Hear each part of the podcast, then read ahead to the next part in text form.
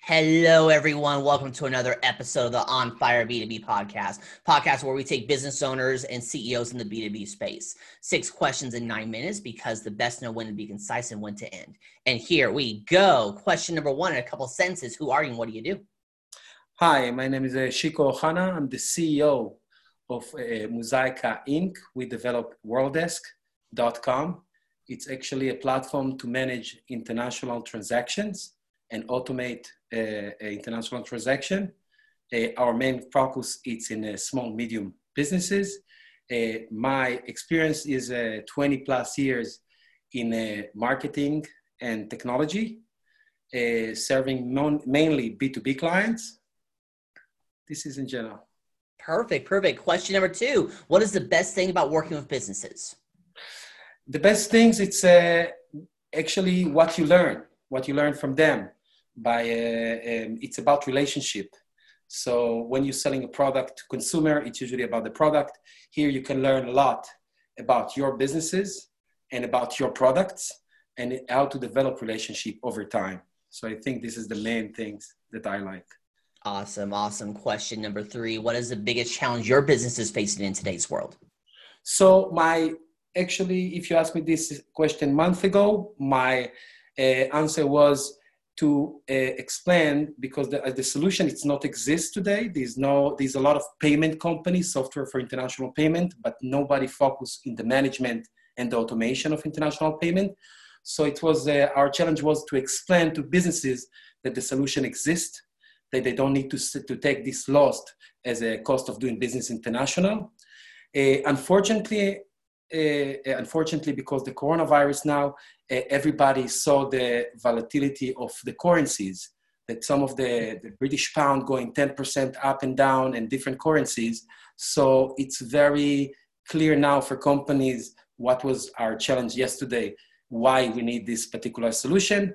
And obviously the next challenge that we have is to get to all the businesses that need our solution. Right. I, I totally get it on that part there. Question number four What other top CEOs and business owners in the B2B industry, like yourself, should be on the On Fire B2B podcast? I think uh, um, I thought about these questions, and I think the best things will be uh, currency providers, uh, uh CEOs, because uh, number one, they my partners. I have experience working with them, and all the time when I'm talking to a new client, I'm surprised how many of them, small and medium businesses, working with a major bank, when they're paying much more and uh, for services uh, that currency provider can get it to them in for much cheaper price. Plus, they have other element or financial instrument that can help them in a day to day that major bank not actually providing because they're not focusing in small and new businesses. Perfect, perfect. There. Let's get to question number five. What advice would you share of other companies working in the B2B industry? Go. Okay, so this is about B2B in general. And number one, I think uh, what I saw as a consultant that a lot of B2B businesses, uh, definitely the small one, focusing in the next client instead in the current client. Uh, the current client, number one, they already give you the trust, they're already working with you, and tomorrow they will be with you. So I think most of the resources need to be focused in the current client. Point number two, I think responsibility. Uh, as I say, B2B, it's about developing relationship. Uh, many times uh, your solution it's a custom for this particular situation and client and you can fail you can make mistake as far as you communicate these mistakes uh, with your client and you see that as a team you learn from your mistake uh, everything is okay. He's not expecting everything to be perfect and everything to go smooth. You're expecting that you will take responsibility and will not repeat the same mistake the day after. Uh, number three it's for the b2b business to specialize. Many solutions today can fit to a different kind of segment and industries. I believe still even though i can work with uh, many industries, the specification to, to be able to focus in particular segment, I learn much better how my product and solution is fit in these particular businesses and what they what is the most uh, problem they suffering from that my product can actually resolve. Uh, so this is uh, about this. Uh, and another another things that i saw it's uh, many times when we're doing we're doing a good decision, we come up with a good solution, and our product or solution are become very successful. It's very important to know that uh, as time going by, things change, and we need to accept changes and to stay open for the market and the changes that actually the market uh, uh, uh, change by, by time and to be able to to stay open because many times I saw that people trying to, uh, because they succeed yesterday, to stick to what they done yesterday. And usually many times this is what make your company or your product uh, not relevant anymore. Perfect. No, I totally, I love that there. Let's get to question number six. Yes. This is the most important question of the podcast, Chico. I need you to focus on this one. Okay. Tell me about your first time, your first sale. Your, uh, okay, one of my first sale. I don't know if it's number one or number three, but this is. Uh, I think I I kept it uh, uh, this experience for a long time. Um, it's uh, one of my first sale. It was a small company, logistic company in Brooklyn, and I remember that after this, uh, after he became a client and I provided the service, we got a very good success, uh, reaching a bigger company and very known companies, very big names and everything.